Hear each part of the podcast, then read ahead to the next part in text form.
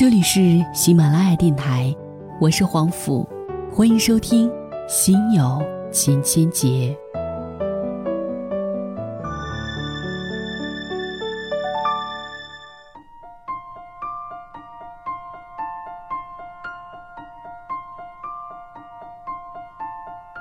我一直觉得在这个世界上有三个重要的日子，有你的那天，有我的那天，我和你成为我们的那一天，从此幸福快乐到永远。我不知道对于我来讲这一天会有多远，不过如果你已经拥有了这一天，请一定要记得珍惜这一天，以及这一天之后的每一天。眼看着情人节已经快要来到我们的身边了，我不知道在今年的情人节又会上演什么样的浪漫故事，也不知道大家在今年情人节上又会为自己心爱的人去放送什么样的惊喜。不过在今天的节目当中呢，很庆幸我要为你带来惊喜。每年的情人节当中，大家可能都会送一些玫瑰花、巧克力。很抱歉，在今天我不能够为你带去新鲜的美丽的玫瑰花，但是我想为大家放送的惊喜就是一朵永不凋零的花。这朵花的名字叫做金箔玫瑰花。金箔的金与今天的金是同义，玫瑰代表着爱，所以金箔玫瑰花代表着今生的最爱，是送给爱人最好的礼物。如果你够勇敢，一定要在情人节那一天大声地说出我爱你。同时要提醒大家的是，为了避免情人节高峰时期购物时段的订单量暴增，耽误大家的送礼时间，如果、呃、有大家看到我的公众号图片你也比较喜欢的话，请一定要提前下单，按照您的指定时间安排发货。一支六十八元的金箔玫瑰花代表着永不凋零的爱。以前在我们家花店的时候，看多了那些爱情物语，些许能够了解到，送一朵表示一心一意，送三朵表示我爱你的意思，九朵长长久久。如果在这个情人节之际你有任何想表白的话，也都可以发送到我们的官方微信，一定要记得搜索黄甫就可以找到了。当然如果你有我的私人微信的话，可以直接私聊。所以在二零一六年由黄甫工作室打造的情人节专项礼品派送，现在呢活动已经开始了。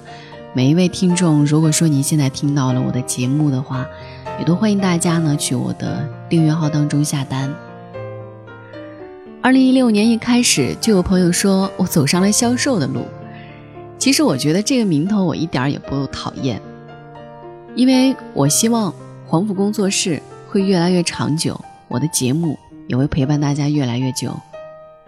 虽然今天在节目一开始做了一次销售，不过在我的销售里，我销售的是爱情，销售的是希望，销售的是美好的东西。所以如果你在这里点赞下单，那么你一定是一个心怀美好的人。这个情人节，勇敢大声说出我爱你。在今天接下来的时间当中呢，想为各位带来的是李小一的一篇文章，婚姻里还有没有爱情。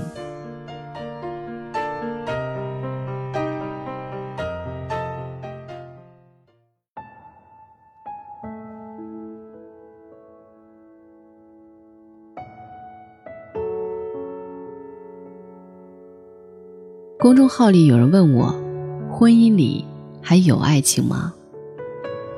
问题很短，却让人心里一颤。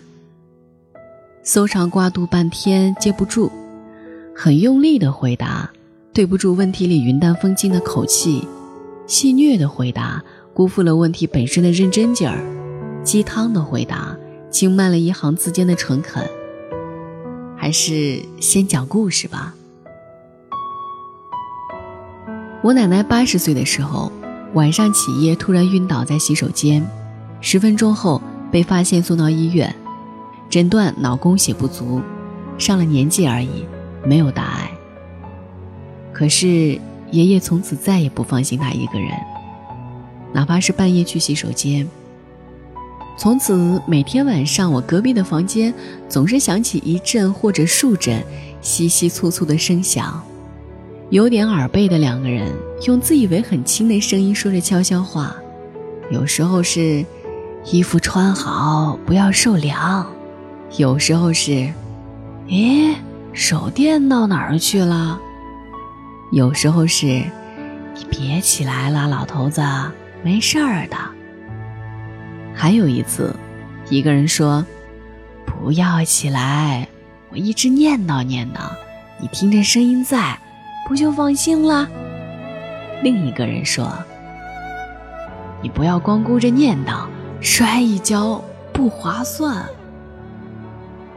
偶尔我偷偷把门开条缝，见到爷爷端坐在洗手间门口的椅子上，端枪一样拿着手电。一九五五年就受刑的老军人，看不清他的脸，只感到空气里的认真。奶奶出来，两个人手拉着手，小心翼翼地走回卧室。八十三岁，奶奶走了。墓碑是爷爷亲自设计的，椭圆形印度红的花岗岩被刻满密密麻麻细小的花朵。他说奶奶的名字里有个方字。家里的床上永远是两套被褥，夏天两床空调被叠得整整齐齐，冬天两床羽绒被码得厚厚墩墩，到了晚上两床被褥一道平平整整铺好。爷爷说我们俩还在一块儿呢。艾露的故事是这样的，L 家有各式各样的耳塞，泡沫的、硅胶的、蜡丸的。我打趣他，你开淘宝店的？ L 笑着说，某人半夜呼噜声大，不用耳塞我睡不着，这么多年都成耳塞专家了。我摆弄着那件耳塞没说话。 L 玲珑剔透，接着说他过敏性鼻炎，有点感冒什么的，呼噜声更重，但是他还有呼吸骤停的毛病，最好侧卧，不能仰躺。呼噜声一停，往往就是仰面朝上的姿势，我得把他推醒，教他侧身睡。这样你还能睡好吗？总比不知道他怎么样睡得好啊。其实他经常出差，我不在，他也能照顾好自己。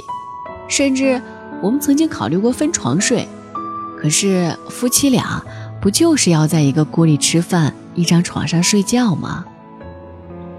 那不是一张床，是一艘船。你会觉得有风雨同舟的感觉，你会觉得他不在你就不踏实，甚至连他的呼噜声都是安全感。艾露说这话的时候特别平淡，就跟掰扯八卦聊不新电影一样，一点没有爱的表白的隆重，充满了寻常生活的随意。他就是个会打呼噜的男的，他就是那个男的的老婆，仅此而已。Y的故事是这样的，Y推荐我喝一种牌子的胶原蛋白，唯一的缺点就是瓶盖特别难打开，每次我都要用小刀把瓶口撬一圈才能拧开。再见面我问Y，那些瓶盖你怎么弄开的？这个设计太麻烦了，每天得用刀撬。我还笑着说，那个不是我开的，每天晚上宝宝爸爸拧开给我喝。他要是出差了，就提前用刀子把瓶口撬松，不打开，放冰箱里码着。要喝的时候我自己拿出来，一拧就开，还不会变质。他说这些东西你搞不动。以前我对我老公印象并不好，总觉得那是个特别以自我为中心大男子主义的人，比如衣服没有及时给他熨就挂脸，饭桌上总要掌握话题主导权，朋友交往喜欢当老大，每次看到我爱小媳妇儿一样的一步一趋让着他，我都觉得不值。不过后来再看到这对夫妻，我相信了每一段婚姻都有自己的开机模式。我们生活在一个对婚姻来说最坏的年代，三十年前，人们终其一生不过结识几百人，现在只要你愿意，微信朋友圈就能过千。庞大的基数让相遇变得简单，发现亮眼的异性就像每个月都会收到物业公司的费用通知单一样不出奇。可是简单的遇见却稀释了情感的浓度，平均寿命倒是越来越长。一想到要和身边的这个人厮守到快九十岁，第一感觉不是温暖，而是心惊和怀疑，这么多年怎么过？据说二十二到三十五岁是离婚高峰期，三十五到五十岁是婚姻平稳期，五十岁以上是离婚率继续上扬。貌似用年龄为婚姻画了界限。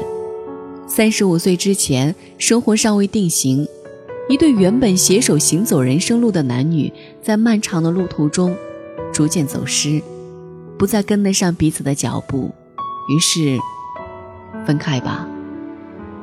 人到中年，上有老下有小，拽着事业拽着生活往前跑，爱情成了奢侈品。不是不想改变，是变起来成本太高， hold 不住的生活会像一个噩梦，搅得你不得安宁。于是就这样吧。五十岁韶华不过如此，责任已尽，义务已成，多少能够可着心意生活了，却赫然发现与身边人早已无话可说。曾经以为生命中最糟糕的事是孤独终老，晚年才明白最糟糕的事是与让你感到孤独的人一起终老。所以鼓足勇气，分开吧。婚姻看起来是多么让人失望，可是我们又何尝不是生活在一个对婚姻来说最好的年代？只要你愿意，一定可以和你爱的那个他在一起。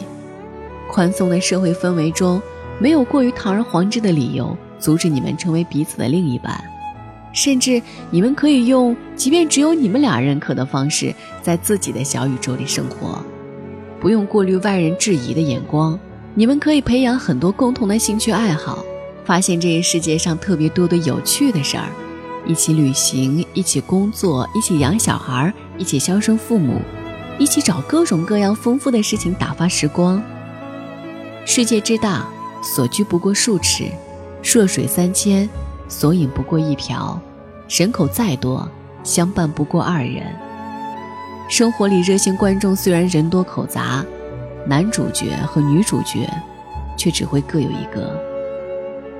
爱情虽然是道难题，但终究不过是两个人的事儿，在两个人之间积累更多的正能量，营造只属于两个人的气场，用最简单的模式与最复杂的世界握手言和。婚姻里还有爱情吗？问题的答案取决于你。亲爱的你，相信婚姻里的爱情依然存在吗？爱是一朵开在悬崖边的花，谷底是付出、深陷、纠结、忧伤。你如此怕掉下去，怎么能够得着呢？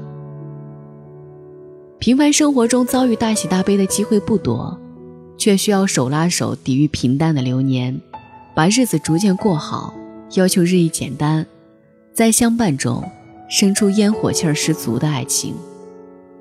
最难得的爱情是陪伴，最靠谱的感觉是温暖。人终其一生都不可能发现他认为根本不存在的东西，无论信仰或者爱情。晚安。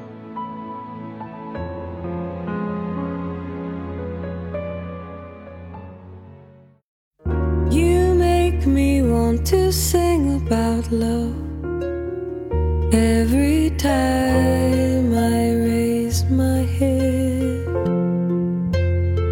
You make me want to tell the whole world what I've found is good. Then they say slow, slow this ride.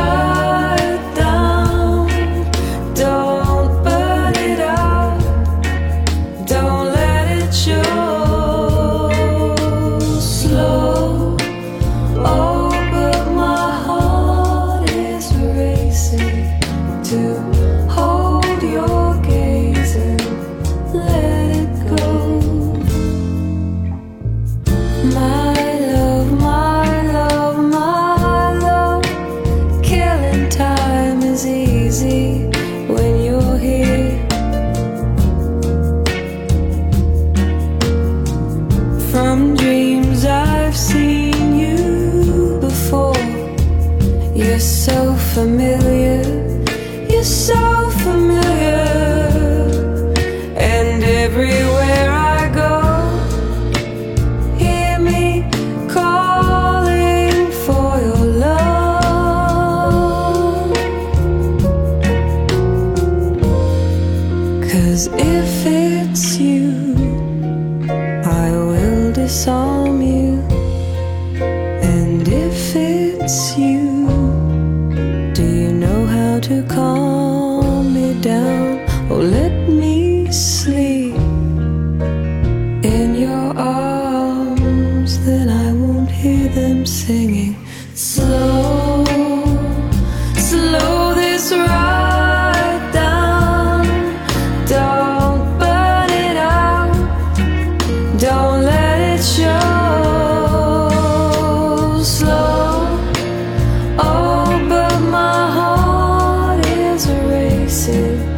To hold your gaze and let it go.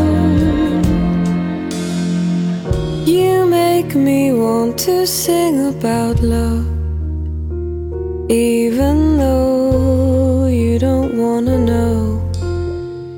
You make me want to tell the whole world